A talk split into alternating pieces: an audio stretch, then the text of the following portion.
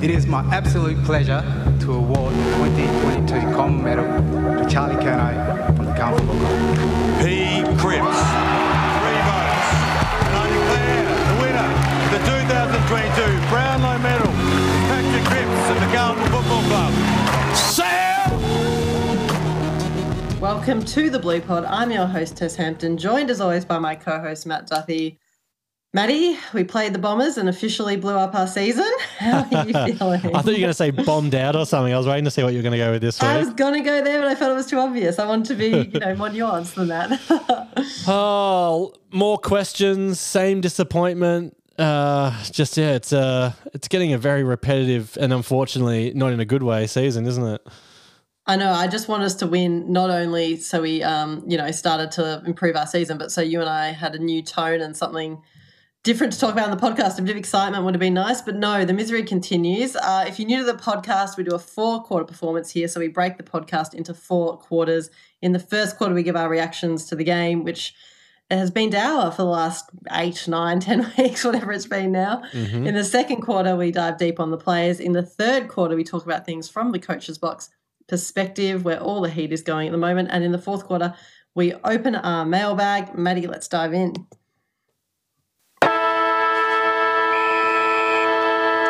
Carlton 6 16 42 were defeated by Essendon 13 8 86. Have I got that right? It was 42 in the end? Yeah, no, uh, 52 maybe? 52, 6, 16, 52.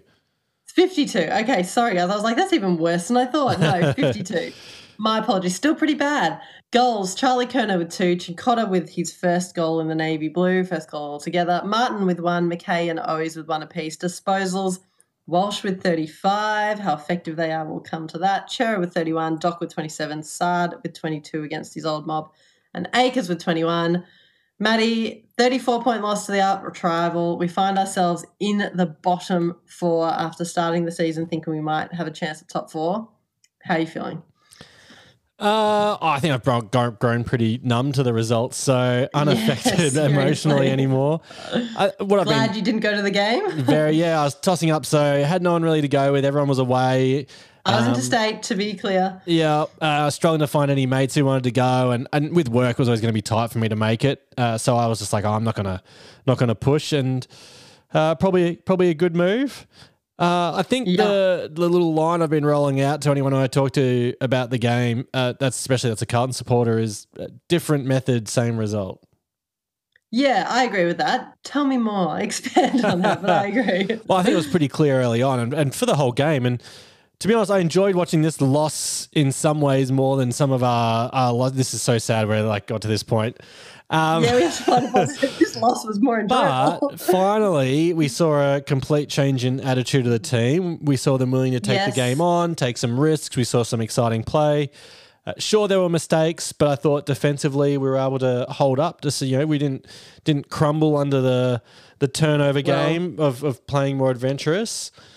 Um, if, until the third quarter, that is. But yes. yeah, but that wasn't even turnover. That was just out of the center. That was just getting smashed in yeah, clearances. true, true, true. Uh, but uh, I think we still struggled to get good shots on goal, especially early, and then the pressure built, and Mm-hmm. then we couldn't convert. And a couple nice maneuvers pulled by Scott at halftime for the Bombers uh, got them the edge in the third, and um, we didn't. We took too long to react, and and it was game over. And I was actually just looking at the scores before, and this is going to be off the top of my head because I have it in front of me. You might have it in front of you.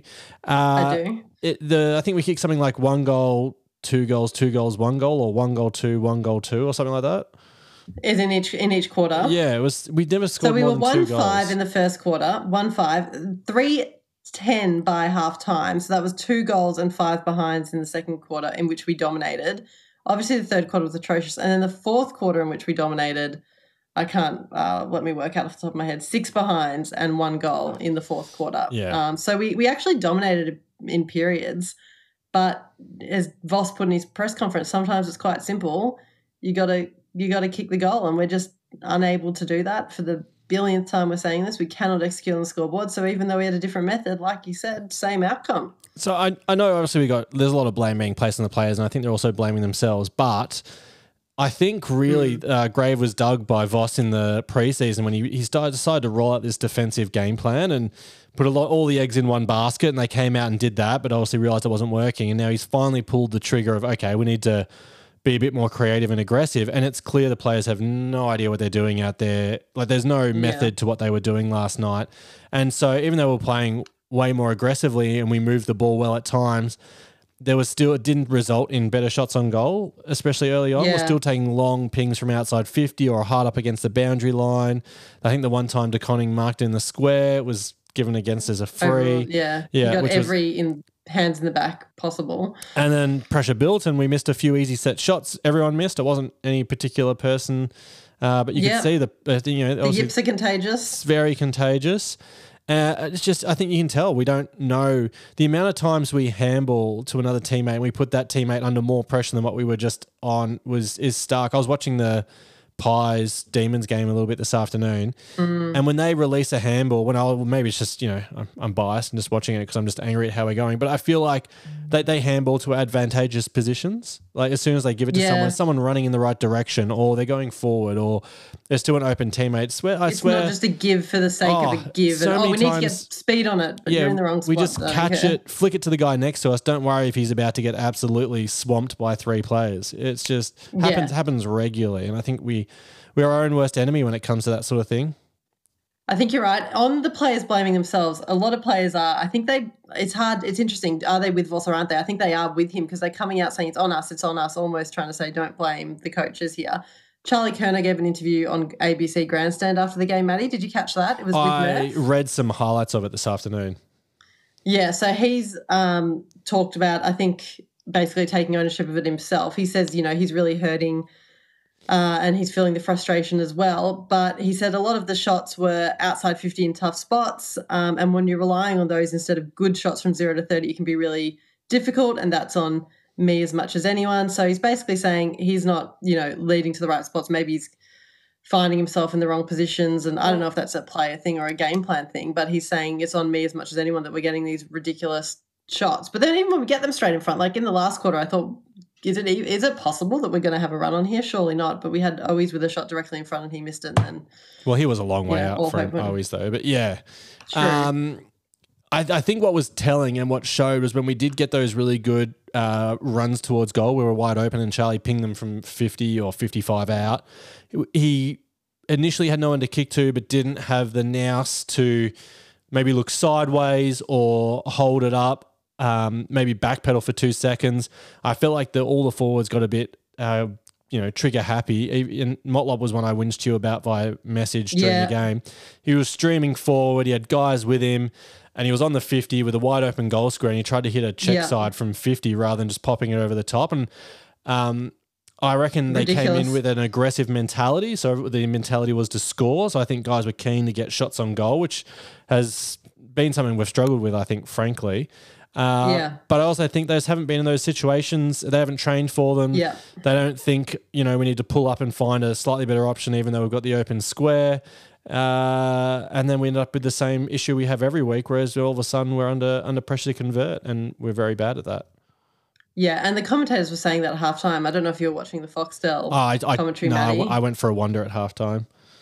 Uh, fair enough. Uh, they they loved us. They were at halftime. It was all love the way Carlton's playing. Even though we were down by two points, we had dominated, and it was a real shame we let them get those late goals. And you'd think from the way the Fox commentary team was talking, we were up by two goals. Uh, but they were really liking the way we were playing, but saying exactly what you just said, Maddie. That the problem is that last uh, decision in the chain. We're not used to having the open. 50 we're not used to having that chance and we clearly are lacking practice in what to do when you get those Oh, opportunities you so go. Sorry for regurgitating Yeah. Fox Footy halftime, No, no. everyone. bang on, you could be an expert commentator. But then um, it all went massively awry, obviously, in the third quarter. Like you alluded to, those two key coaching moves, the the shaking the tag on Merrett and stringer into the middle, yeah. Uh, made a huge difference. But then also we had six tackles in the whole quarter. I think four up to very late in the quarter. In a quarter where they had so much of the ball and we could barely get our hands on it, to have such little tackle pressure. Voss said in the press conference it was completely unacceptable, and it was. Yep. Our lowest tackle count in eight years. And if you break down the numbers even further, and I, I find this fascinating also when talking about like the player's psyche, we laid 15 tackles in the in the first quarter. Um, and then Interesting. and then we laid six in each quarter after that, so not many after that. So we came out with a bang. We kick one goal five, and all of a sudden our guys, for whatever reason, stops tackling, and the game just slowly slipped away from us. It's almost Yeah. like those misses in the first quarter deflated everyone, and we went. They just went, "Oh, here we go Yeah. again," and just and that was the start of the end. Exactly, and that's what it is. the The team gets deflated, and they struggle to. And you also can't be manic. I think we talked about this last week. It's hard not to repeat ourselves, but you can't be manic with pressure the whole game. That, that can't be a method. Obviously, it's great to bring high intensity, high pressure, but there's got to be, you know, a bit more than just oh, we're going to chaotically tackle and bring the heat for one quarter. You've got to have something more Yeah, I. Do you know what I mean? I do. Yeah, if you play a crazy high pressure game style, even if you manage to pull it off for a couple games, it's I don't think it's sustainable for a season. There's no team that has ever been able to. Richmond's probably the closest thing in their in their heyday when they had Yeah. that run and handball, but that was slightly different because part of their craziness was everyone running forward, so they all got touches of the ball, and everyone runs a bit harder when you're touching the ball. It wasn't so much crazy defensive; it was crazy running everywhere rather than just defensive Yeah. running. Um, but yeah, I think it's very. They're probably the only team I think can think of in recent times that were able to maintain that crazy manic pressure and periods. And even Richmond would do it for the first half and get leads, and then just hang on in the second half most of the time. Was that was the way it sort of worked out for them? It's just yeah, it's a very tough um, style to to maintain. Yeah, exactly. It's not possible. The, the other thing about this game, Maddie, with that third quarter where Essendon just piled on, I think I sent you a text saying, "Oh, Essendon even that good? I don't feel like Essendon is some phenomenal forward pressure offensive, you know, amazing team. Yet we continue to make teams look good, whether it be the intercepting defenders looking like they need an All Australian jacket after they play us, or in this week, suddenly Essendon look like they've got some amazing forward movement and offensive prowess. Um, I, I don't know. Uh, it just it's just baffling to me that Essendon managed to tear us apart so completely. Yeah, I think we had two massive culprits in key areas of the ground. I think we, everyone knows Cripps had a Cripps had a shocker. Yeah, Um, we're coming to him next quarter. yeah, I know the other one you're going to say. So we won't Say go too hard. on him. Yeah, and obviously the other one was Young with with Wright up forward, Yeah. who had an absolute field day. So, and in the third quarter, what happened? We got beaten in the centre clearances, and they outmarked us up front. And those two was the the primary culprits of, of what was happening Yeah. there. Uh, Yeah. And we didn't try What about the coaching moves though, Maddie? our ones. Well, lack thereof. They're Yeah. coaching moves that did you like? I guess it's coach's box question, but did we just get completely outdone there? Is the Yeah, well, I felt like Did we had we didn't really have much of a response, did we? It was good coaching by them. So Stringer into the centre bounce, um, good clearance player, way bigger than Kerno, uh, way stronger than Merrett. So he's a good clearance player, and Yeah. Merrett to the forward line and. Uh, Merrett was guy initially was on Cincotta. I, I don't know who if he was on him the whole time, but um, didn't stay with him. Probably maybe a bit more inexperienced Smalls and managed to to get hold of us and use the ball really well and made us pay for it. It was a, a very smart uh, coaching move from Brad Scott, and it wouldn't have bothered Brad me if it was, was available to us. If it was a couple goals at the start of the quarter, and it's like, okay, good move, they got us. You'd expect a reaction, but gee, we, we Yeah. seem pretty happy just to let that roll on for ten or fifteen minutes. Yeah, way too long, way too long. We'll dissect that further as we go on. Um, look, I don't know what else to say. Did you think we had any hope in the fourth quarter? Like against Mm. any other Carlton team previously, you'd think it wasn't an insurmountable mountain, and we started, we dominated. But the minute they kicked away from us, I thought the way we cannot score, we have no hope whatsoever. Yeah, I had this back. had a slither of hope with the with the way we were playing. So the way we were trying to move the ball, at least that gives us the opportunity to score quickly. I think that more aggressive movement of the ball. But as you Yeah. say, uh, our inability to actually convert is just yeah. You're right. I probably was it was probably false hope um, because we've sort of proven over the last two months that we can't do that. Um, but I did sort of hold Yeah. hope until I think you're right. I think it was that Owies missed shot because I think if he got that, we're only about two goals, like 13 points or something down. Um, Yeah, we, we put us in with a sniff and we were playing actually pretty well, ironically. This is the thing. We don't always play that badly. We just cannot score and never look like winning, even when we're playing okay. That was the crazy thing. Uh, That's what I quite liked about, as I said, this. Even though it was a terrible defeat, it was not as bad to watch. I found as other games. At least we weren't playing this, you know, stagnant, dour defensive game. There was, you know, something to Yeah. get ex- try get excited about, and Uh, yeah, we just we just did not put this the score on the board, but it was nice to try see something something happen at least. Yeah, I thought so too. At least we have something slightly different to discuss this week, a slightly different look. Shall we dive into the second quarter now, Maddie? Because there are some players that you've mentioned that we need to talk about.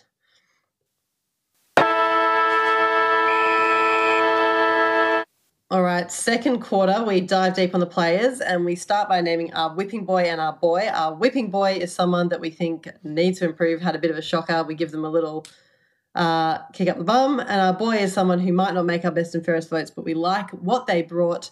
Maddie, I feel like you've named the two obvious candidates already, but who are you picking as your whipping boy? I think there's a few. I'm going to go for just someone who I'm just disappointed in because I think I had higher hopes and I think they're fizzling a little bit, uh, maybe showing mm-hmm. their inexperience. And this is probably a little harsh, but I'm going to give it to Motlop. Uh, I felt uh-huh, like. Okay, it was different. Yeah, I felt like we've talked.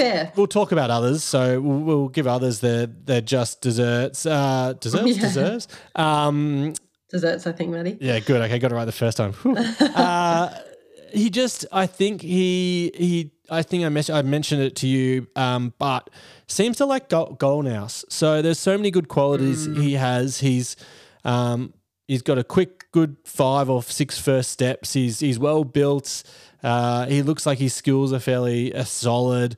Um, he does apply at least that first chase and tackle pressure. He probably needs a bit more of a tank to, to keep it up. And he seems mm-hmm. like our most likely small forward going into the future. But the one thing he really yeah. lacks, which is probably pretty crucial, which maybe other players like even Owies to an extent, definitely Durdin, uh, pip him on, is just that that nouse round goal, those those smarts, those you yeah. know, take half a chance. He doesn't seem to there's a few times where he just really like we had a good opportunity and you thought you he would do more with it and he just really stuffed it up and it happened quite a few times and I feel like he's just dropping yeah. off a little bit old Mots as the season goes.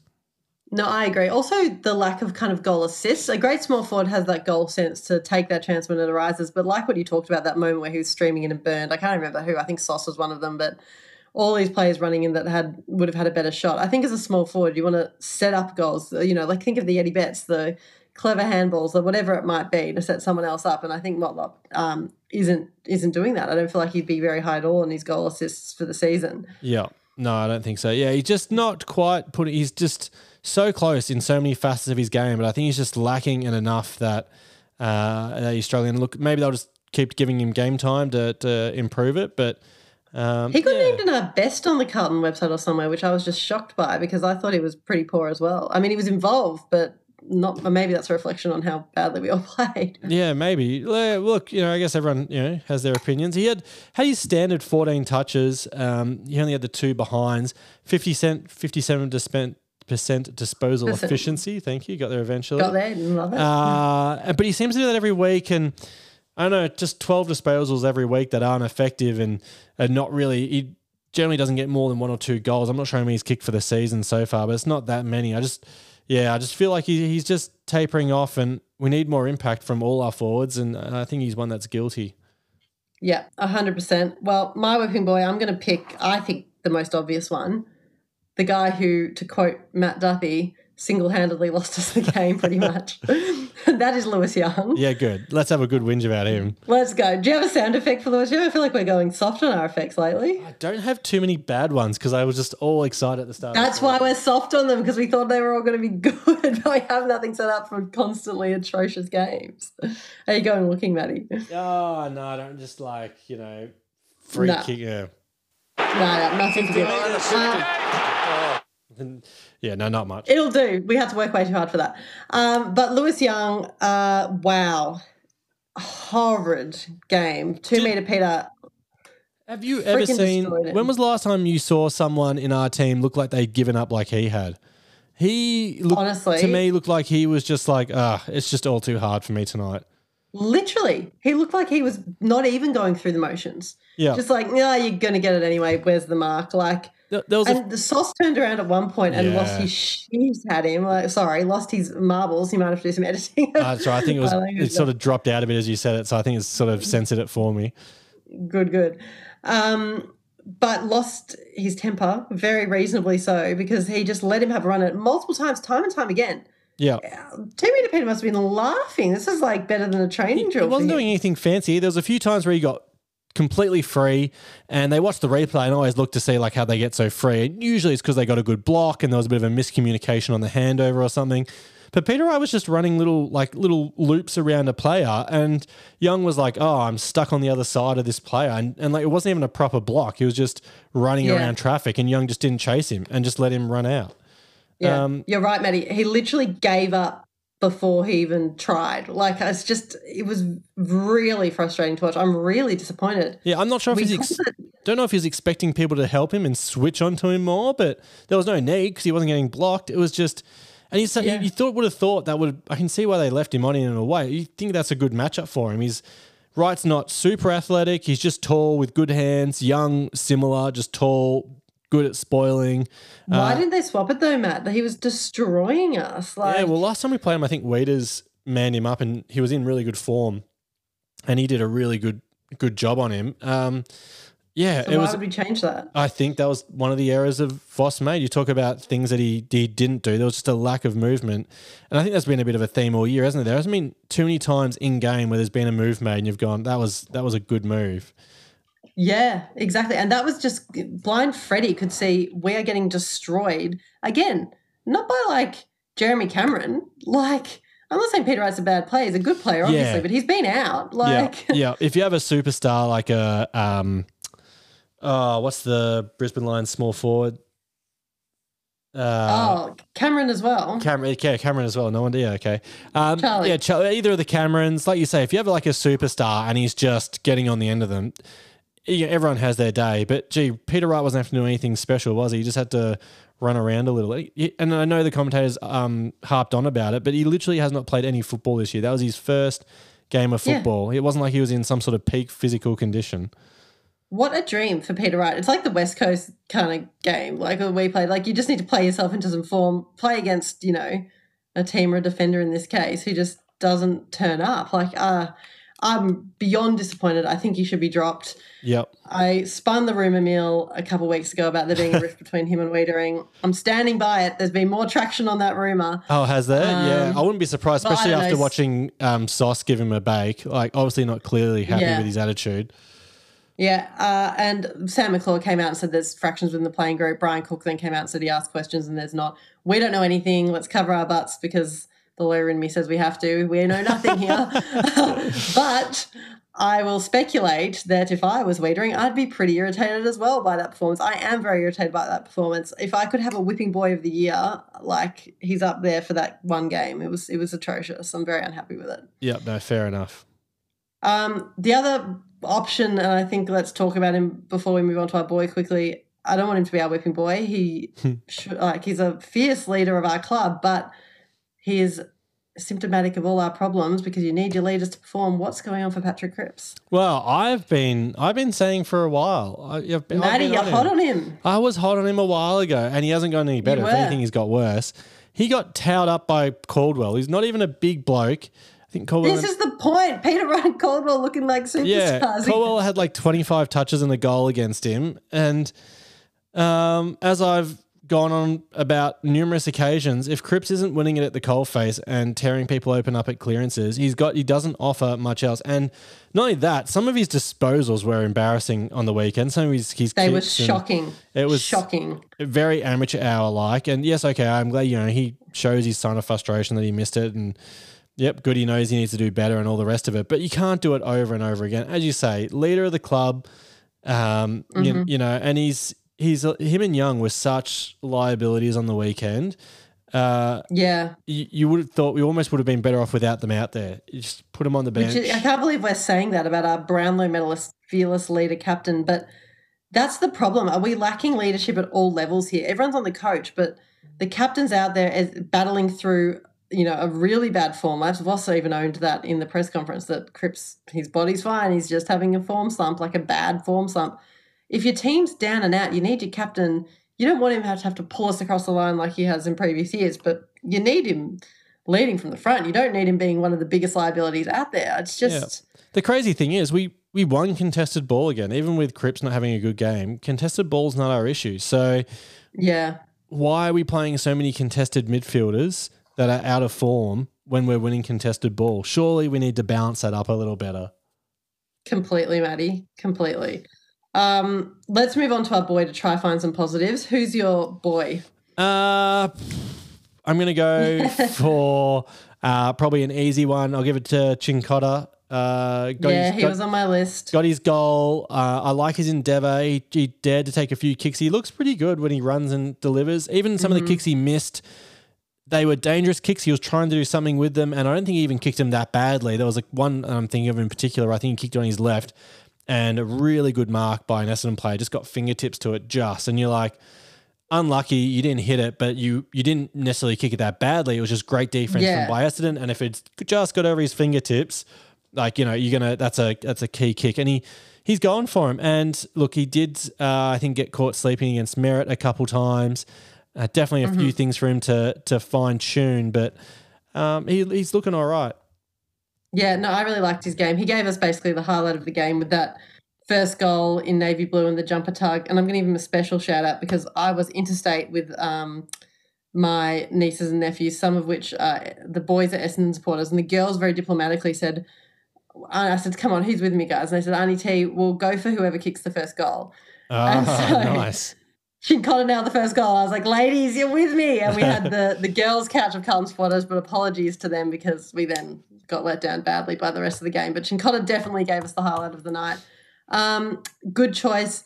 I'm going, I've got two options. I'm going to give it to Acres. Oh, okay. I thought he was pretty good and he had that really nice moment where he went really hard and was tough in the contest in that second quarter. Yeah, I, thi- Um, I think we know what we're going to get from Makers now. I think he's like a slightly younger, slightly improved version of Jack Newnes, isn't he? He's a tough, Yes, oh, that's true. tough, hard running, running wingman. Uh, can find plenty of the ball. He still does the odd, terrible up and under kick, um, Yeah. but he does have his moments where he delivers the ball pretty well. Uh, yeah, and that that was a that was a fierce collision. He did not deviate from that ball, did he? Yeah, I loved it. And he cracked in. That's so funny. Do you think that's a compliment being a refined Jack Newnes? Not really, he- but I think Yeah. he's been in the system a long time. He's moved moved teams a fair few times, and I think we're all pretty happy about him early on. I think it's probably just because we have such a, a, a lack of of wingmen. We're just excited to see someone who could actually play the role properly. Um, yeah. but I think now, having seen like his body of work, I, we've seen his highs, we've seen his lows, um, and I think we know Yeah. what we're going to get. And um, I don't mind that. I think he's definitely an improvement on what we had. I don't think he's going to be um, A superstar. like recruit of the year or anything like that. Like he was looking like early on when he had a couple stellar games, but. Um, yeah, like I said, you know exactly what you need to get from him. He's tough, and we need some need some players like that. Totally. My other option, and I'm just going to mention him because he's not going to probably come up otherwise. And now I'm on the train after mentioning him last week. Dow only had 20% game time and had more tackles than like. Everyone bar one person. So Really? yeah, so Kennedy Oh, had that's even. Kennedy had five tackles, and Dow, and the next highest was three, and there was a few of them, but Dow was one of them with three tackles. Yeah, okay, there you go. I didn't. I knew he had more Yeah. than Cripps, for example, but Seven touches and seven touches in the quarter. Yeah, so he came on and cracked in and went to work and actually applied some pressure and um, yeah, I feel like he deserves a, a mention there for giving it a real crack. Unlike unlike some players, unfortunately, that's abysmal that he had more tackles than almost everyone else on the team in Oh. twenty percent game time. It's it's embarrassing, and the the amount of players that like you can sort of excuse the key position players, but and I'm sure everyone's Mm. probably heard these rattled off. So I'm gonna I'll skip you know key position players, even though they should be laying some. But people you Yeah. you'd expect to lay tackles. Ed Curnow, who was tagging, Ah. not a single tackle. How many? Z- These, these are all zeros. Ed Curnow, Jesse Motlop, Jack Martin, Cincotta, uh, Sam Walsh all had no tackles. And then Free kick them, Maddie. Free kick them. Wow, no. It's atrocious. 50 metres. 50. Holding the ball. There we go. Uh, and guys that had one, um, some of the big guys, Saad had one tackle, Docherty had one tackle. You know, it's just, and the numbers weren't great for anyone. But and then all our bigs pretty much didn't lay any tackles either. But there's just there's some people in there. You just like really like you know you, That's Pretty Ed poor. Kerno being a tagger. Sam Walsh, you know, in the mid for the whole game. That's insane. yeah I know. Um, let's use this as a segue. I did want to talk about Sam Walsh's game. He's collected the disposals, but in terms of impact, I feel like I've been on this all year. You've been on Cripps all year. I've been on Walsh all year. Yep. Col- collecting, but not having any kind of discernible positive impact. I know that's harsh. There's probably bigger problems than Walsh out there, but I, I'm just like, come on, uh, you, you're getting a lot of it. But compare that to Cerra, who second most disposal had a great game, and thank God that he's cracking in and 31 disposals to Cerra, 35 for Walsh. But I don't know. Are you with me on Walsh's game, Maddie? I feel like another game where he collected a lot but didn't do a Oh, lot. totally. And I can't remember who this used to get said about, but it's one of those ones where you you look at it and you go, the worst 35 disposable game ever. Do you know what I mean? Like, Yeah, it's like Tom Mitchell. Is that what you're suggesting? yeah. Tom Mitchell or a um, Dane Swan back in the day, I think it was. He used to just rack them up, and people used to say doesn't hurt you, don't worry about it. And and people would say like worst 40 game, you know, 40 disposal game ever. He Yeah. seems to be playing it far too safe. He's he he he does try effect with his run, so sometimes he is trying to break lines with run, but that's other than that, far too many handballs. The kicks he takes aren't damaging enough. Um, yeah, it's it's he's not really causing the opposition too many headaches, is he? No, certainly not, Maddie. Um, I guess on a more positive note, I touched on him, but but Cerra continuing his stellar season. Yeah, he's definitely been a, a shining light in recent weeks. Uh, all the things that we're saying Walsh is struggling with, he seems to be doing well. He seems to be using the ball well. He's at least laying some tackles. Um, yeah, he's he's been been uh, lucky we have him really. Yeah, the pick of the midfielders easily at the moment and making a run for the coveted Blue Pod BNF, I'd imagine. Yep.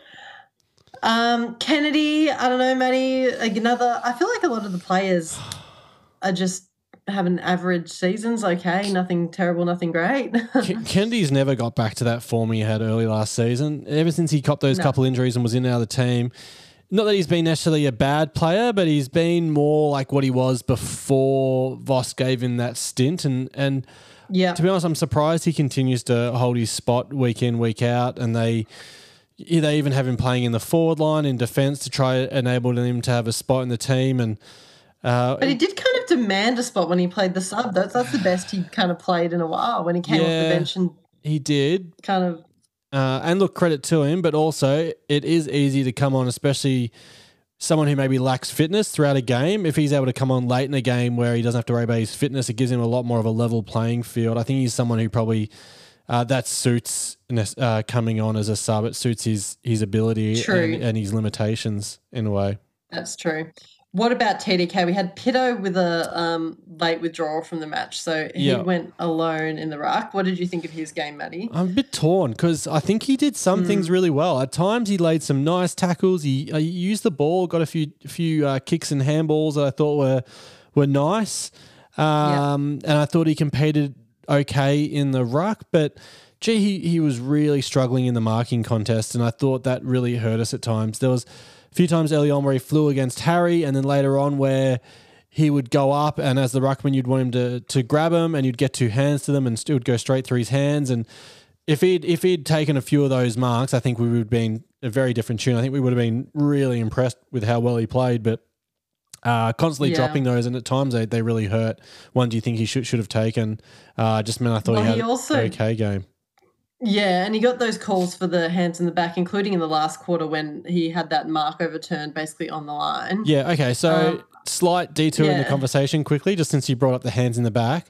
Essendon got Yeah. 30, I think it was 32 free kicks.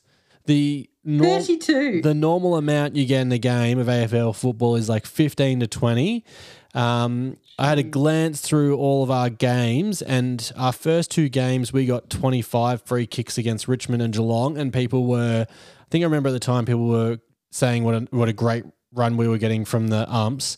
And ever since then, it's been pretty even, somewhere between 15 and 20 for both teams. And Essendon got 32 free kicks. Yeah. Okay, let's dwell on it for a second. We rarely bring up the umpires on the Blue Pod, but there's another umpiring moment I have to bring up.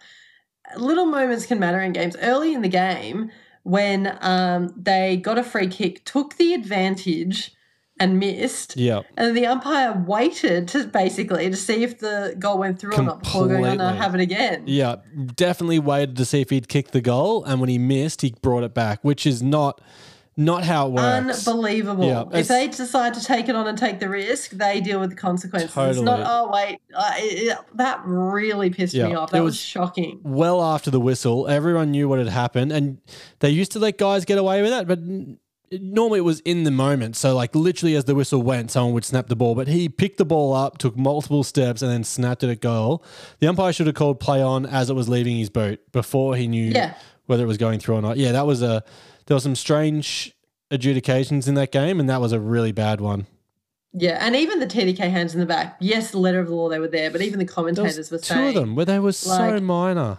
so soft, and they're they're very rarely picked up these days. If it's a little nudge using your body, like it's rarely called. And we that mark on the line at the end for TDK, those little decisions can have an impact. If he'd marked that and put it through, you know, we're starting to get more of a sniff. I'm not saying we'd have won the game. Clearly, we have a million other issues, but it does bloody make it hard Well, you've got We only kicked goals like that. six goals for the game, and that was pretty much a, a guaranteed goal. So yeah. So that's a relatively large percentage increase on, based on one decision of on the umpire. Every other week, that probably would have gone the other way. There were a few baffling ones. I don't think that definitely didn't cost us the game by any stretch of the imagination. It wasn't that wasn't close enough, and Essendon really blew us away in the third. But it certainly didn't help us uh, at all, did it? No, it didn't. Um, let's talk about the, the Fords.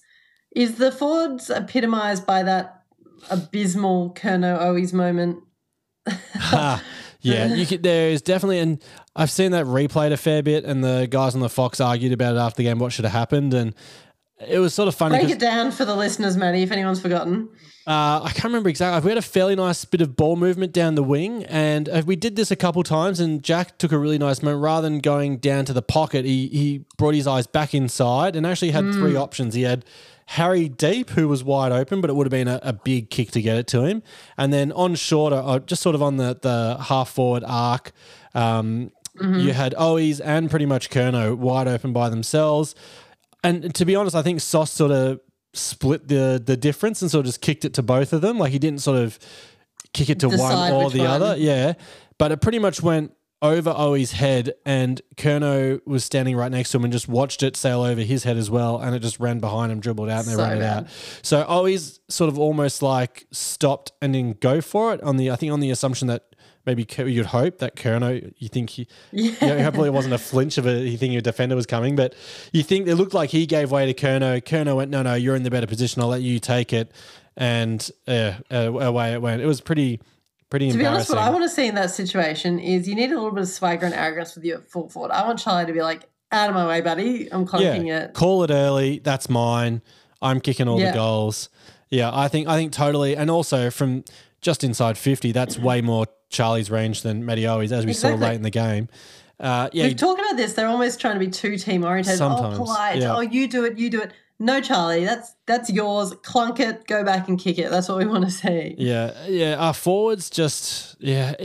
Sometimes I don't know, maybe just because we're so used to them, you go through them and go, "Oh, he's doing all right, he's doing all right," but then you look at the actual collective result and you're like, "No, it was, it was really poor." I thought Martin was uh, pretty good early on before he got subbed. Yeah, I was going to bring him up. I thought he was good too. Um, he brought a bit of excitement, a bit of a different look to the team, something a bit less predictable. Got involved. I don't know if it's just when players who haven't played for a while come back into the team and pique my interest, but again, haven't seen him for a while, and he came back in. And I thought, yeah, I've missed what he's brought. I thought he got to dangerous spots. He marked the ball. He missed his chances, which was unfortunate. I don't know if he actually got a goal in the end, but he had oh, he got one goal too. He had he had a couple really good looks. He only had eight touches, but uh, he looked a lot more dangerous than some of the other guys up forward. Um, He did. and he is that sort of classic hybrid forward who he, he can take a mark. He can also um, get the ground ball, uh, but he's just his body's been no good. And then sometimes when he has got on the ground, he's he's struggled to find it, and not have an impact. He's not kicking goals. He's he's not doing much else for you, Martin. He's not a really a much of a pressure forward. Um, He's not a ball magnet. not a ball sure. magnet, but uh, you know we need someone who's a goal kicker in that team, and, and he can be a goal kicker. Um, Exactly. He's a bit more reliable. Um, but yeah, no, I thought he was really good. Um, probably for minimal touches, he actually had impact on like, you know, the other players we whinged about getting a lot but not doing much. You actually noticed him having an impact. What did you make of the other Jacks game? Sauce, we've spoken about that moment where he kind of split the difference. He Yeah. was going to be dropped, I believe, um, but then with Pitto uh, being laid out, I think he came back in. Is that right? Yeah, he was a late in. I had heard that he wasn't going to play during the week because of that hip injury. So he probably was playing sore, I imagine. Um, I thought he Yeah. competed really well on the ruck. He was way outsized, but uh, he didn't give away frees and he managed to get some taps. Um, and then Good. I thought it was more your classic game of last year from from Sauce, um, and then handy round the ground. Uh, I thought he was not like everyone. He probably likes playing Essendon, Sauce. he does probably slightly down on form, like a lot of our players, but I thought it was an, an okay game game from him. A more classic, uh, cracking in, you know, doing it for the jumper kind of game from Sauce. You know, he's giving all of his effort and he really wants to beat Yeah, the Bombers. Which fourteen touches, three three tackles. Only had only credited with the three hit outs, but I think when he was in there, he never really gave them um, good clean looks at it either. He was able to compete sort of in the in the in the ruck. Um, but yeah, I thought he was all right. I don't think yeah he hasn't really had any amazing games this year. He hasn't managed to get hit the scoreboard hard or have much of an impact in the midfield. But as a backup ruck, undersized backup ruck, uh, yeah, he wasn't wasn't too bad. wasn't too bad. Uh, to go up the ground across the wings, we've talked about Acres, Cottrell. Yeah, he's pretty. I thought he was sort of quiet. Um, He had that great game a couple of weeks ago, and He then just did, yeah. doesn't quite hit those heights. came out with a bang. He only had the five touches. He did also manage to lay three tackles, but only six kicks. Um, Yeah. yeah, it was a pretty pretty quiet game from him. Yeah, nothing special. Let's go to the back line. We've talked about Young. We won't go there any further there. Your boy Kempy, another solid innings. Yeah, I thought he was he was all right. He had 17 touches, 12 kicks. Um, he didn't go for didn't get his chance to fly at many. I think it's sort of a result of everyone flying for marks, and he had one moment where he got soundly he lost his man soundly and got done. But everyone's going to have one of those a game, and um, I think he's looking pretty comfortable. I think he's all right. Yeah, I think he should hold. I thought Weitering had a great game, Maddie. What did you think? I think he's he's- found a patch of form. He has. I don't know if he's been given license to just go out there and just you know do what you do best, like read the ball, intercept. But um, his stats Something's don't sort of changed. blow you away when you look at him, like 15 touches and um, only the. Oh, I thought I was I thought I was reading uh, marks and uh, tackles around the wrong way. Six marks, but um, he looked a lot more threatening. He looked a lot more um, positive. In command. Yeah, he- he's positioning. He was taking the front front position. Um, Yeah. he wasn't quite the great wall of Weitering that we've seen in in previous Great wall of Weitering. I love that. previous years, but he looked like he was building. Like you know, what I mean, he was the he was the small Yeah. wall of Weitering. Uh, I like it, Maddie. the wee trying to wall bring of something to these pods, Tess. We need something. you gotta Um, bring some life to it. But I feel like he is definitely, if he can sort of maintain um, that mindset and that positioning, I think he looks way more damaging rather than just being the lockdown. I thought it was it was good to see him um, try to be more assertive. Exactly. And you say that about his numbers, but I think, tell, I don't have them in front of me and you probably don't either. But Merrett, for example, if you looked at how many disposals he collected, I don't think it's mind blowing, but he was one of the best players on the ground. So I'd much rather players with lower disposal counts, higher impact, Yeah, M- Merrett um, um, using it well. had 18 touches, but he had 13 kicks, six tackles, uh, five marks, and his kicks Yeah. were, were key. And I, I think he had a very high amount of score involvements. I'd have to dig a bit for that, so I can't be bothered. But yeah, it, it was the Merrett is was a really good example of what our midfield's not doing, isn't it? Just just impact, like class, Exactly. classy use of the ball. Um, hurting opposition, goes forward with the ball, not backwards. Yeah. You'd take his 18 over Walsh's 35 any day, wouldn't you? Oh yeah, yeah. Walsh. I don't know what his actual score involvements were. Okay, look, look. We keep talking about. it. I'll bring it up. Let's find it out. Score involvements. So Cerra had ten for us. Um, Amazing. Which was the highest out of anyone. Cripps did had five, and I'm Walsh had three score involvements. Um, Okay. so that's you know for someone who had 35 touches, you would have thought maybe a few more. Uh, and co- Yeah. in contrast, for Merrett's 18 touches, he had seven score involvements. Yeah. So, you know, Um, directly accredited with two goal assists. Um, whereas the only person who had two goal assists on our team was Cerra. And it tells you everything we've been saying um, about impact uh, in stats. You know, like we'd say Cerra had a great game, Merrett had a great game, and that's just to the eye, but it's backed up with what the, the stats are saying. The ones that actually disposals can be so misleading. You can collect them and do nothing with them. Th those kind of stats really tell you the story. Yeah. Well, Let's talk about Ed Curnow. Sorry, Maddie, go on. I was just going to say, um, Walsh had four inside 50s, but not a single goal assist. So that shows you the sort of the deliver- problem, delivery. Yeah. So, so was Akers, Yeah. so was Doc, So was Kennedy, Kemp. There was a lot of guys with a lot of inside fifties, but no no goal assists. Got yeah, And that's the problem, isn't it? yeah. Um, we haven't talked about Ed Kern, who had the job on Merrett, but up until half time, really, where the, the coaching switched it around. Uh, he did a good job on him until uh, he lost him in the third. I guess it goes to show just how well he was doing because the minute he got let off the leash, he, he went wild. He did, and um, interesting that the coaching staff weren't willing to let Ed roll into the back line, and then once Ed wasn't tagging, he didn't really have a, a, a good role on the team because No. every other spot was filled. Um, so I sort of, I guess they were always going to sub maybe sub Martin out if because of his uh, coming back Match off fitness. his yeah match fitness and injury run. Um, but really, I think the the proactive move would have been um, as soon as they got a little bit of a run on and a clear Merrett was in the middle. You know, Ed out, Dow in. Um, would, Yeah. would have been the the astute, quick tactical move, I reckon.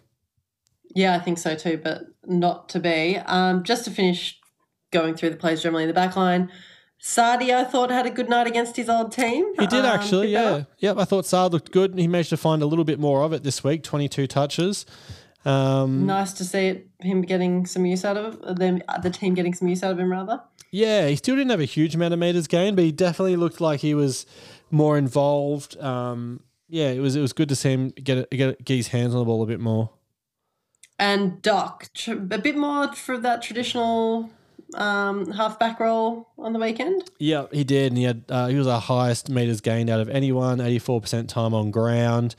Um, you know, he got twenty seven touches, twelve of those were kicks. He's to me, he's way better suited to that. Yeah, I saw him lining up on the wing a few times, half back wing. He's I don't think he Yeah. quite has that burst of speed. Um, he's just not quite aggressive enough for me when he sits in the midfield. Whereas Yeah. when he's behind play and he can set it up and um, his his smartness and he's a bit like that one play where he did a chip, got it back, ran it through the square, Yes. went long. Yes, yes, that's yes. that's the sort of play you want him seeing him doing, and that's I think when he's at his best. the goal was I've credited him with that goal. It was it was all Doc uh, right from the back line. He sets up the whole thing. You're right. That's where he's his most potent. And I liked the experiment of putting him in the midfield because he's one of our really quality players and leaders. Can you get more out of him there? But I think we've seen that, like you said last week, it's a good string to his bow. But we need we need him in the sweet spot. We need him playing from the back line, setting us up. So Yeah, get him, really good to see him getting some damage there. get him on the back line, get him damaging, get him get him hot, get him in some form. And look, you know, if things are starting to turn, maybe that's you know that's something we can sort of come out after halftime and, and throw something different, and maybe Doc can have a short stint in the in the middle. But I think you don't want him starting there. Yeah, I agree. Um, Boyd is just the last one I want to mention, Maddie. Um, I think he's one of our better users, and he didn't, you know, blow the roof off. But I think he's classy and um, can hold his head high. At least laid a couple tackles. He had 11 kicks. Um, so he, he uses the, he looks to use the ball. I'm just waiting for him to have that breakout game because I feel like he's so close. Like you say, he's can be a good user. He runs well. Um, I'm just waiting for him to have a game where he just slices the opposition open a little bit. I, I feel like he's close. I, yeah, he's not quite um, like the man, but yeah, I, I'm pretty pretty happy with what he's showing. Yeah, I agree. Um, I just want to mention because we've kind of again this week said that a lot of the players aren't too bad yet. Well, we've slammed a few this week, but we're just not getting not not enough players are really good. And we mentioned this last week, and we had a comment on our Instagram, which I'm going to give a shout out to. And we're at the dot on Instagram, the bleepod on Twitter, and when we do a call out for mailbag, which we'll get to in the fourth quarter. But also, if you give us comments relevant to the chat, we'll mention them like we do here. Guinness Species said, "Great show as always, thank you." Um, but I disagree about not many players, uh, about so many players being not bad. I think we've only got three players having really good seasons Charlie, Cerra, and Newman. And obviously, Newman's injured. Really hard to coach with that. To be competitive with the best, we need seven to 10 having really good seasons, another 10 being at least solid, having the odd great game. Too many players have been below for me. Young, Gov, which we haven't talked about Gov and his 100, so we'll come to him. O'Brien, Weeders, Ed Hewitt. There's a few more who are really letting us down and it's clear that we have a weaker list. I'll still get behind the team every week, etc. So I guess what he's saying, I think we'd agree, is we need more players to be having a really good year like we did last year with Cripps having a great year. Yeah. We've only got a handful having that great year, and everyone else we've talked about is doing okay, but but nothing special. Are you agreeing Well- with that, Maddie? Yeah, I yeah. So, and okay is a subjective word, but if I was to grade a player's performance, I would have like very bad, bad, okay, good, very good, excellent. So when we say someone's mm. okay, that doesn't mean it's necessarily a pass. It's more like very average. Like, Yeah, yeah, I agree. I think do you know what I mean? It's like, you know, oh, like, you know, he got four. He's like- okay. So Boyd, he got 14 touches and 11 kicks, and he didn't do much wrong. He didn't do a heap right. To me, he was okay. Do you know what I mean? Like, it's not like I'm saying, oh, Boyd had a pass, pass mark. yeah, he didn't have a good game, and I think that what the comment's true. We don't have enough players playing good, very good, or excellent. You know, we have very few Yeah. of those. So you would say maybe Cerra played a very good game for us. Doc played a good game for us. But mo- the problem is too many. If you're using this like sort of scale, too many are in that okay to bad, and that's yeah, and maybe okay is too generous. Maybe we should be using the word average. You know, like yeah, yeah. I agree. And we can't. An okay team is not going to challenge finals or do anything amazing. So when we go through a list and we say he was okay, we need to be saying he was great. He had a good game. He was, you know, playing really well. We need more of that energy. And we can't. We're not saying that week to week because we don't have enough players doing it. But Yeah. if we're saying that, we're probably winning more games. So to give an indication of how I feel about, and this is probably jumping forward a bit to coach's box, but to give an impression of how I felt about some of the players in the team, when I did my little quick notes post game, uh, Yep. after having a few strong cordials during the game, yeah, Matt, I've told you about those sugar highs.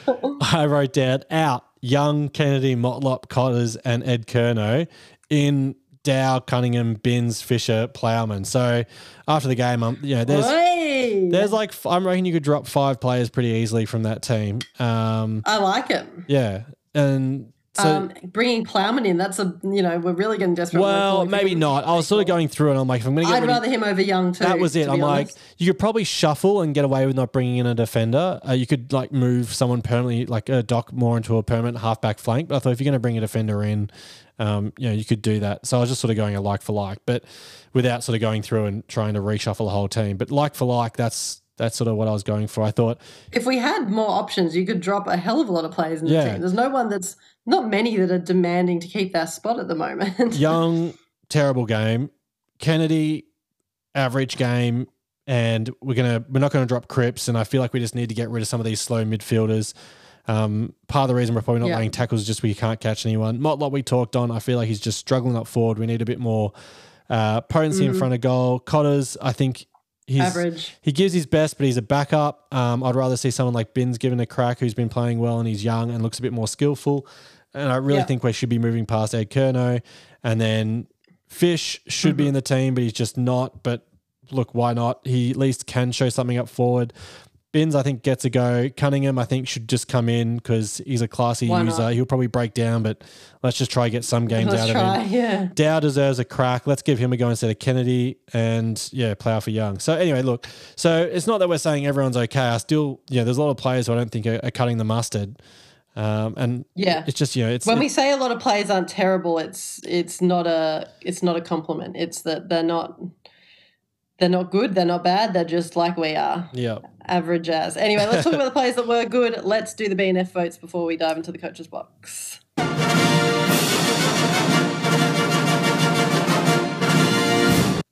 Okay, the Blue Pod BNF, we get 10 votes each. We have to cast all 10. We can't give one player more than five. I'll just take 30 seconds less, and I'll tell you who's heading up our leaderboard right now before we go to the vote. Um, right, so we had Curnow, Charlie on top on 34 votes, Cerra on 29, Docherty on 27, Cripps on 21, then Walsh on 20. Interesting looking leaderboard. Maddie, who uh, got your votes this week? Uh, once again, Cerra stand out for me with with three votes. I probably could have even he was. I think he was so much better than our next player. He almost could have been eligible for. Uh, could have bumped him to a four, perhaps. Didn't even think of that. That would have been Mm. nice. Could have made things easier for me as I went on. But anyway, uh, Cerra got the three. Then I gave Yep. two votes to Doc and two to Waiters. Um, I gave one to Charlie, one to Saad, and I squeezed Sauce in for a vote as well to, to round out the ten votes. Okay, very similar, except I did give Cerra the four. Hey, I like Hey. it. Yeah, we haven't had four I for a bit. Yeah, I thought I thought about it, and I was going to go three, and I was like, no, it's a four game. He was so much better, as you said, than the next best out there. So four for Cerras, two for Weitering, two for Saad for me, and then one to Doc and one to Jack Martin. Oh, got Jack in there. Yeah, I thought I'd give him a squeeze. He was one of the players that stood Yep. out to me. I think uh, the haters might come for me on that, but too bad he's there. Uh, sucker for for an inclusion. Why not? Uh, Coach's box, Matty, third quarter. Let's do it. We're not here to just be part of the group. We're here to be the best. And that's what, as competitors, we'll try and strive for. I've done it out of order. Bear with me. there we go. All right, we're having an atrocious start to the third quarter, just like Carlton did. Bad we start, haven't come, bad we start. haven't come out after halftime ready. Our concentration has lapsed. um, Maddie, the selection we had Fisher and O'Brien out. Pitto didn't get up, um, and Martin and Ed Curnow came in. We weren't too happy with the selection in our chats. We wanted wheelie bins in, um, Yep. and we thought you actually predicted last week on the pod, but you've forgotten. You're like, it should be bins in, but it'll be Ed Curnow. So you were right. There you go. Um, and he did do a job on Merrett. To be fair, there was a plan. yeah. No. Yeah. Credit to Ed. First half did all right, but at some point, don't we have to just back our back our better players in rather than this? We're always so worried about what the opposition are doing, aren't we? It's all year. It, and it started off early with It's that Ri- Richmond game. Uh, we were so concerned about their counter attack, and uh, look, it's good to see they're trying to plan for the opposition, but um, yeah, I'm surprised. Ed, I, surprised Ed's getting as many games as he had. I thought he maybe snuck a few, but he's, he's becoming a regular, which is concerning. I think. yeah, it says a lot about where our season is. Do you want to give us some of the key team stats before we have the weekly discussion? Yeah. So I don't think was going to be surprised. We won the disposal count. We had a lot of handballs this week. We are almost one for one ratio. Um, 201 kicks, 187 handballs, and I think that was part of our problem. We put a, we we over Yeah. handballed at times. We won the inside 50s handsomely, 56 to 41. Um, Isn't that crazy? It is crazy. The free kick count was interesting this week. So we had 18. They had 32. Um, I think interesting is a polite way to put it. If it was a closer game, I'd be more. yeah, it's funny because I didn't that. notice it so much. Maybe just because Oh. I did. Yeah. Um, Even the Essendon supporter I was watching with was like, God, can they put the whistle away? They're calling a free kick every 30 seconds. Hitouts were equal. Clearances were pretty close, but they smashed us in the centre clearances 13 to 7. So that was a big win for them. Uh, And we- in the third quarter, there was a bunch of them. Yep. Uh, we won the contested possession. Uh, we also won the uncontested possession. We had less turnovers apparently, uh, but the uh, much talked about stats of tackles is sixty-four to thirty-three. Tackles in the forward fifty were Shocking. nineteen to seven. Yeah, which was pretty embarrassing. They got a lot of marks. We let them have a big uncontested mark game, so that was another bit of a discrepancy. Uh, And that's probably all the stats there. So, tail of tape was once again we won possession, but we used a lot of handballs and we won contested possession once again, but laid no tackles on the opposition. And And got it in 50 a bunch more times, but couldn't finish. yeah, different method, same story as you talked about at the start. Let's talk. We've kind of danced around and alluded to it, but about the coaching decisions that shoulda, woulda, coulda been made. Um, were we out coached, Maddie? What do you think? Uh, yeah, I think I think you know it's it's it's hard to tell for people like us. You know, we probably miss a lot of the nuance in the game, and um, What are you talking about? We're experts, and you don't know what armchair they're experts over here. you don't know what they're asking players to do, and and we don't know the the, the workings of the the final workings of the game plan. So sometimes it's hard to to know exactly. But there were definitely some key moves by Scott, uh, which we talked about, and um, Voss did seem to pretty much just not react. And so on, on that front, I think yeah, Scott definitely had his number on the night. And Young just getting towed up and nothing. Yeah, changing. never made a move with Young. Um, yeah, there was a number of things that you were like that he probably dropped the ball on. Yeah. And now, interestingly, because you and I have talked about this, and I know he played more attacking brand, but Craig McRae's Collingwood coach, obviously, has come out today after their loss to Melbourne. And he's complained and said that he thought Collingwood weren't brave enough in the last quarter. I'd rather lose by 10 goals than die wondering. And I just love that attitude. And that's what we've been missing. And I know we tried to be more attacking this week, but we've said in other weeks, and we still say we're so worried about the opposition, we just don't worry about ourselves. And we need to obviously tackle and try more. But that's the the way Collingwood are playing. It's no surprise with someone at the helm that's saying, just lose by 10 goals instead of, you know, um, what Voss said a few weeks ago. If they're not scoring, we shouldn't, we, if we're not scoring, they shouldn't be either. Just that difference in mindset from the top. I thought that was an interesting quote. What do you think, Maddie? That is an interesting quote. I mean, they did. They were lucky. Melbourne kicked um, eight goals, eighteen to nine goals. Yeah, eight. Melbourne so should have smashed them. could yeah. have smashed them, and they were pretty much out of it. And then they almost pinched it anyway. But I'm, I, yeah, I'm totally like you said. I'm all for that. It's. Uh, I think that's been one of their great strengths is their ability just to to keep trying and and uh, it's totally different philosophy and it's a bit old school of if you kick 10 goals we'll kick 11 you know if you kick 15 we'll kick 16 it, but whereas Yeah. you know it, Voss's philosophy is um, if we can only kick eight goals we'll only let you kick seven it's it it's the yeah, it's, the opposite. Totally. polar opposites and it's a it's a tricky one because you know to the victors go the spoils. We'll see who wins the premiership this year. Uh, but generally speaking, it's the teams with the defense defensive setups, the the sound defense that that are usually more successful. It seems to be harder to to play that uh, offensive game and get get win after win, which you need in the finals. But I know as a supporter, you know, if I'm picking picking a style to watch, and especially if we're not winning anyway, you're definitely going the Yeah. the the back yourselves mentality, aren't you? Completely. Now we've had the Voss debate on this podcast. If you want to know our position, we can talk about it, but we'll listen to last week mainly. Um, but Yeah. the the the debate rages on, Matty. Um, and you've got Brian Cook coming out saying Voss will be here until at least the end of next year. Luke Sayers saying the boys love him. He's a phenomenal human.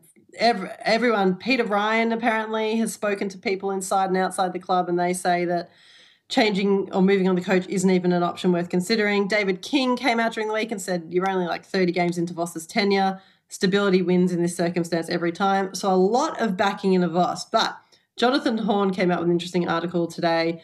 I'm just going to read, he's kind of cited what I've just referenced, all the backing in a Voss. But he has then said, Here's the reality. Last night, Voss's Carlton had 11 players who were top 20 selections in their draft. That included two number one picks, a number three, a pair of Coleman medalists, and a Brownlow medalist.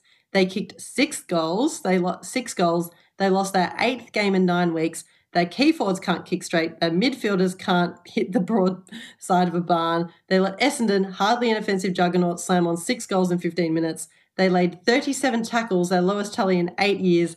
They can't move the ball. They can't score. They're no good. So a pretty scathing review of us It on the boss there. It's hard to argue against. Isn't it? This is the problem we've got. So, but then you look at some of the stats, and we almost win the inside fifty count every week. We win the contested possession every week, and I think this is what I'm saying. This is why I think the game plan that they've rolled out this year is flawed. We, I think we're doing so much of what's being asked where. He, I think he comes out and he says, you know, we want to we want to win the ball, we want to get it forward, uh, we want to give our boys up forward as many chances as we can, and we're doing that. It's just they're not converting up forward and where we win it up forward isn't working and then you say is it the player's fault or is it this game plan that's no good and it's it's really hard to tell but the fact that we're going backwards and we look worse pretty much each week i think it, either way i think no matter whether you blame the method uh, or the player's inability to execute i think that still falls in some way on the coach i know voss Yeah. can't go out there and kick it for him but he can give them the confidence or set up things to to make things more achievable for the players. And he's just, I don't think he's doing that. But having said all that, um, there comes a point where you can't just keep flipping the coach every two years. It's, it causes almost agree, more more harm than good. Having to, you know, learn new game styles and um, and I, and we've got some players who have had what four or five senior coaches in their short careers, which or three Yeah. or four. It's just a crazy amount Exactly. it's very hard to get a player to, to buy into something when things are just their their normal routine is oh this guy's only around for two years then we get another guy you know at some point you need to have Stability. you need yeah you need and you need someone's you need to see out someone's method, methodology so look maybe this list isn't quite suited to Voss maybe it might take two or three years to chop a few players here bring in a few players there and and bring it a- and and you know tailor it more to Build how around it- his game yeah, plan. game and that can sort of reap more rewards than just constantly flipping and changing between coaches sometimes. But Yeah. he it was the plum job when he got it. Everyone was saying it was it was the easy job. Um, We had Brad Scott available to us, who just outcoached us arguably on the we weekend. Brad Scott available to us. Ross Lyon. Yeah, the yeah. Craig, I don't know what Craig McRae was doing at the time. Don't know if he put his hat in the ring for it or not. But No, he'd been snatched up, hadn't he? Yeah, I don't know. Maybe yeah, he was already at Collingwood, was he? Um, you definitely give him the year out, and it's. I still think, even though they're backing him in, uh, if you know if we don't win a game for the rest of the season, there's no way you could have him come back next year. Yeah, exactly. I think our position, if you didn't listen to last week's pod, was there's no point ditching him because we either make finals by some miraculous run of victories, which is already our predictions have gone down the toilet because we predicted winning against Essendon. Um, but alternatively, give him the rest of the year, and if we don't, if we keep losing, well, he's had a real chance, and that's two seasons. Look, ideally, I, I we want him to succeed, and I agree that we can't keep flipping coaches every two years, but. The other thing, Um, the other thing you'd have to look at is actually who's available. So that would also play a key part. If there's no point getting rid of Voss if there's no one who you think you can bring into a, to do a better job. Is Hardwick available? That's the question. Well, that is a question. Yeah, do we want Hardwick? Is that going to just be a Mickey Malthouse all over again? Exactly. Look, I'm a proponent for stability, but at some point it's going to reach a breaking point. Um, and are we at the point where Jonathan's article ends with, for the um, is this? Sorry, I don't know where to start this quote. I'll just the te- he claims that the team is patently ordinary. The coach has no tricks and no discernible game plan, and the club for the umpteenth time this century is going to have to start again. It's a depressing take on it. Yeah, I just the thing about our list at the moment, and I'm still bullish on the list. I think we still have enough of a, a core and enough good players that if you know, things could flip around quick. Um, and whether that's with Voss or not, I'm not sure. I think that's the big question. But I think you know things could fall into place for us fast if if we got some things right. Yeah, I almost feel like we need the buy round. I don't know if there's a psychology. This has been a rough patch. Do we need just everyone to go away, take a breath, have the buy, I and tell you try what, do something with the second half? a good win against the Gold Coast and then a week off to savour it would probably do everyone a, a, a world of good. It'd do me a world of good. It's getting tough. All right, let's do quarter format and open the mailbag. Oh, actually, Sorry, sorry, sorry. I was too late. I was too late. no, I was going to say selection for next week. I think we touched on that anyway when we Yeah. talked players, didn't we? Oh, just Um, main one is I think we'd like to see Cunningham in and Binns. Cunningham and Binns for me would be the two wins I'd like to see.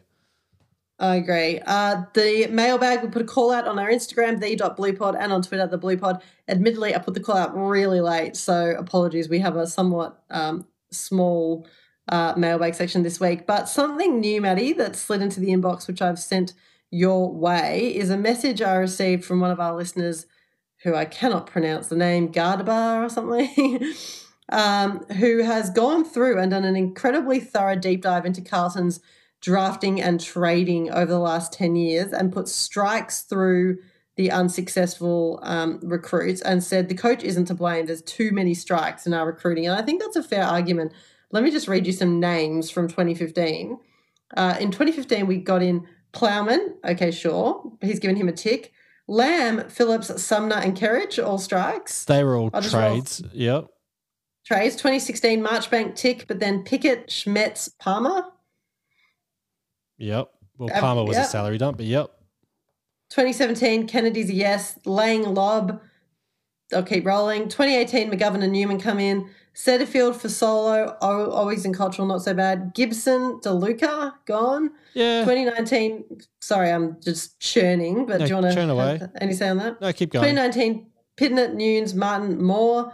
2020, we have a better year. Fogarty, Saad, Williams, well, yet to be seen. McDonald, Murkov, and Boyd. And then if you go back further than that, you've got 2016, where we've got SPS, McCready, um, A. Silvagni, Jesse Glass McCasker, um, Bokhurst, you know, Vojo Rainbow. yeah, I remember Vojo that. Rainbow. Yeah. So anyway, I, I right. it's a quite a thorough dive. But So- what's your take on that, Matty? That it's the list, not the coach. Tackle another bit more of a. So, in terms of trade in, so I'll start in 2015. So, this yeah, be a bit more methodical than my seven, rambling. seven years ago. And so, if, if these were good trade in players, they're probably a bit older. So, they probably would have been irrelevant by now or they would be senior players. But I'll give 27 2015 a fail, 2016 Yep. fail, 2017 oh, barely a pass, uh, 2018 pass. I reckon Govern Newman setters. Even Gibson wasn't too bad. Oh, he's cultural. I don't think that was too bad. Uh, 19 pass, 2020. oh, Gee, it'd be a borderline fail on that year. There's some some dodgy ones Yeah. in there. Um, and then 21, sort of too early. But if you go sort of from those five or six years I picked out, probably two thirds of them are no good. Um, so you can see why we're lacking there. But that is trades. Then if we go to the national draft, and I think this is really where um, it's make or break. This is where you generally get the the top end talent. If you take Yeah. besides Cripps, 2013's fail, 2014 fail, 2015 was a good draft year for us. We got Weitering, McKay, Curnow, Sauce, That was the and Cunningham. best one, really? Yep. Uh, 2016, I would say fail. 2017, f- probably failed. Probably rests on Conning's shoulders to see if he actually becomes any good. 2018, Or stays with us. yeah, you got Walsh, but the rest you would say fail. 2019 uh, is probably going to be a fail. 2020 probably going to be a fail. Uh, 21 when they had Motlop and 22 away and C. So to me, the the real issue there is besides 2015, we have just not had any success in the in the in the national draft, which I think is pretty pretty damning. Um, Yeah. you know we're lucky to get one good player out of each draft, and and Yeah. to build a good team, you got to have probably three good drafts in a row. I reckon you need to really hit that. I mean, look at what Port Adelaide are doing. It's it's on the back of getting Mm. the same year we picked up Walsh, they picked up Rozee and Butters. Um, Yeah. you know, and that's their you know midfield set. That's two quality midfielders. Would be we would do anything to have either one of those guys running through our midfield. Um, not That's true, not that. I'd give up on Walsh, but um, no, no, no. but just saying they're the sort of guys we need. Those uh, skillful, quick, hard, you know, running midfielders, which we just are, are severely lacking. Um, we, we've never hit. So yeah, I think there's definitely some some issues with the with the recruiting that we've had. I'll post the um, photo of the our listeners list with the strikes and no strikes. So if you've listened to this and it's been hard to follow along, maybe go have a look at that and you can see what you think of our draft years. With that said, though, Matty, you don't you're still bullish on the list. Uh, yeah, I think the list we've got has got enough players for us to be playing good football. So yeah, okay, we're not premiership material because we've never like smashed out a, a heap of drafts. But what we have managed to get is, and it's normally the hardest part of a, a list, is a spine.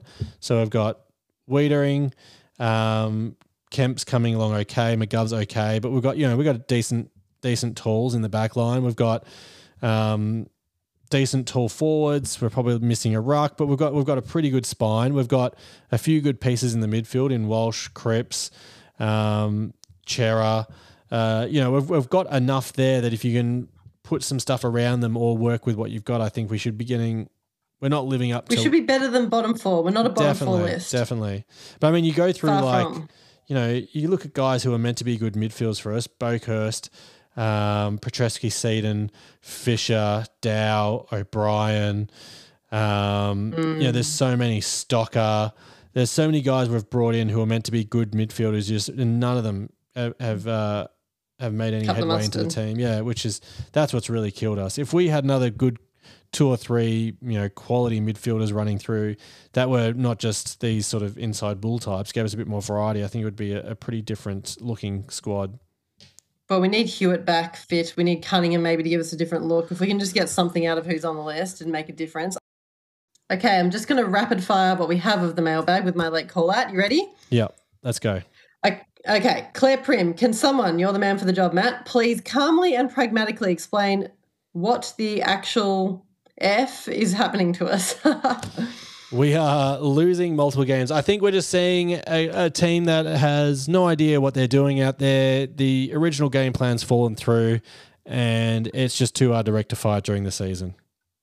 yep, and uh, this is another way to sum it up from Gregory. Same SHIT, different day. That's about right. That is very accurate. Reeves Reeves Drum says Ash Hansen, 54% accuracy as a player. Is he the first out the door if we start firing? And Voss was asked about the assistants around him in the press. I felt like he hinted wrong. that he wanted a, a change up. Did you get the vibes? Yeah, uh, I thought he played towed the line, but he just certainly didn't go into bat heavily. No, it wasn't like, no, I'm happy with my squad around me. It's like, we'll finish the season and then I'll start firing everyone.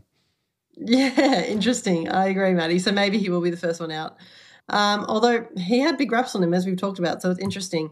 Nathan Rogerson says Walsh needs to attend more centre bounces as he's our only mid with run at the moment, rather than, I guess, this rotating forward role. What do you think of that? Yeah, you don't see him in there in a heap. Uh, it's tough. I don't know. he's our only one with run, so you sort of want him in these half forward wing roles, but um, he's not having much much effect. I don't know, tricky one. I'm not sure. Well, if he if he can get back to some form, we'll we'll take it. All right. Uh, on Twitter, the Blue Pod. Ado says, I firmly believe that we should have targeted experienced players last off-season. It would be so valuable to have a player with premiership or finals experience in each area of the ground, but they chose not to do so. Maybe this off-season, along with everything else, that will happen. Yeah, you got to want him to come here, but I tell you what, a little Gunston in our forward line would have looked pretty handy, wouldn't he? Would have loved that. That wouldn't have hurt someone who could actually convert. But you're right. We've got to actually attract players, and we're not looking like the kind of destination club we want to be right in this moment. Uh, Mark DT, is it time to play the kids and any fringe players to see if they can do a Jones or a Kennedy, turn a career from almost having their paper stamped, I guess? Yeah, I think there's also just a few I haven't been given a, a given a crack yet. Uh, we went through that a bit earlier, but yeah, Binns, Cunningham. Um, I, Yeah. yeah. I think there's sort of there's a few that definitely should get a go. Uh, says the lack of response after halftime clearly shows there's a lack of leadership at this club from top to bottom. The game was gone in under 10 minutes of the third term. Unacceptable. I agree with that. Um, you can't just blame the coaches, although that's definitely a factor. The fact that we couldn't wrestle it back and the game basically was snuffed out within 10 minutes was pretty disappointing. Yeah, that was a, a, a quick turnaround, wasn't it? They really just smashed us, and yeah, no one no one really put their foot down. It was it's almost like we got knocked out, wasn't it? It's the old you know the boxers come out of his corner in the eighth round or whatever, and uh, Yeah. got dazed, didn't even know what was going on, and all of a sudden he was on the canvas. Do you think it is like a leadership, Matty? Do you think our leaders uh, I are think part of the problem? the guys have I think they're rolling over way too easy. I think they know the season's done. I don't think they think that they can win games or at least turn games around. And I do get the the vibes, especially lately, as soon as it becomes too hard, they just sort of roll over lately, which I think definitely Like can you said with the tackle count, they came out with that Yeah. ferocious first term and then went, ah, nah. And that can be like a leadership. But, I mean, even as a leader, it's got to be hard. This is what, eight or nine weeks in a row. How many times can you just turn to the guy next to you and say, like, you know, do better? Like, yeah, there comes Yeah. a point where even even the most fanatical leader uh, runs out of things to do or say. Yeah, exactly. And Charlie did say the players are hurting, and we should say we're behind the boys. We're here every week. If you're listening every week, you know you love the club anyway, so stick with them. They're, they're feeling it, and surely it'll turn at some point. Sarah Carter says, funny off the back of my attempt to G us up, taking my two and a half year old nephew to the game next week. He's really excited. I think it's important to teach resilience and, dis- resilience and disappointment from a young age. Uh, how's it going for us? Uh, yeah. Yeah, exactly. We've had a, a lifetime of uh, resilience building, Carlton supporting. So, look, hopefully our kids have a bit of win, better win loss record than we do at this point. Um, Tim W says uh, another good question from Tim. I hear about our wingers keeping our keeping their width. Any chance our tall forwards could keep their length? The amount of times Harry and or Charlie had the ball on the wing and no one to kick to or leaning up was very frustrating. yeah, I'm pretty sure they're being told to push back and, and help in defense, though. I don't think that's. I wouldn't put that on the players. That's a that's definitely a coaching thing, and that's all teams struggle with that. All teams want to get uh, players back to help in. It's a team defense, but you need guys to work harder forward of the ball. Yeah. Mm, okay, interesting. So Charlie did say after the game, it's on me that I'm getting shots in weird spots, but do you think it's more he's being asked to come up? Well, he's got no one to kick it to. So, and they're definitely getting Yeah. asked to come up and help out. And you want him winning the ball. Like, uh, when we look our best is when we have the f- forwards well spread out. You know, one on the wing, one deep. Um, if we're going to play that quick style of football, yeah, we're going to need guys who have more of an ability to, to run hard and push. And that's also midfielders, not just forwards. They need to be able to run forward and, and, and hurt as well. Yeah, agreed. Last question from Dom in the den. So Cunningham is right back in next week, and Bin should get picked as well. Dow starts. Who is making way for these three? So Yeah. Dom's declared it. We're having Cunners, Binns, and Dow in. I think we've talked about it already. Yeah, I- Matty's reeled it off. I think that's very similar to the list I reeled out earlier. I think you could take your, you could drop Kennedy, Cotters, Curnow, and bring those three in pretty easily. Take your pick from our team at the moment. Yeah. um, Matty, predictions against the Suns. What do you see happening? It has to be a win. Gee, it's going to be a, a long time between drinks if we don't get a win. Um, I think it's down here as well, is it? I'm not sure. So It is. yeah. It is. Will people be getting along? Get along, guys. I know everyone's feeling down and out, but get along anyway. We've got to We've got to stick together through this very trying time. One day when we eventually do well, it'll be so much sweeter for enduring all these years. I'll put a put a caveat on it. We will win if Dow and Cunningham and Binns get picked. That's what I'm saying. That's okay, that's your caveat. they I won't get picked, it. so Um, playing it safe. Yeah, well, it would be great to have a win and go into the bye because yeah, it's a drought. I can't believe we're in the bottom four at this part of the season, Matty. We try to keep this podcast upbeat, but it's pretty depressing state of affairs, isn't it? I saw a pretty funny um, Harley. It's Harley Reid, I think. Reid, the guy, the like the you know he's top pick to be the number one pick, but he's been playing with our reserve yes, side. yes. Someone put up a little. I think it was on a Carlton memes Instagram page, and it was like, uh, you know, Reid to Carlton, like you know, it was sort of like with a winky I face. saw hashtag tank for Reid. yeah, it was like that sort of thing. Like, yeah, yeah, all part of the plan, guys. Tell you what, he'd be handy. Yeah. Yeah, let's get him in next year. Let's get something out of this season. Ah, dear. We'll see you next week, Blue Crew. Thank you for choosing tuning in. Hit subscribe wherever you're listening to us, and we'll pop up in your feed whenever we drop an episode. Follow us on the Instagram, the.bluepod, and on Twitter at the Blue Pod. We will see you next week. Go Blues. See you, Matty.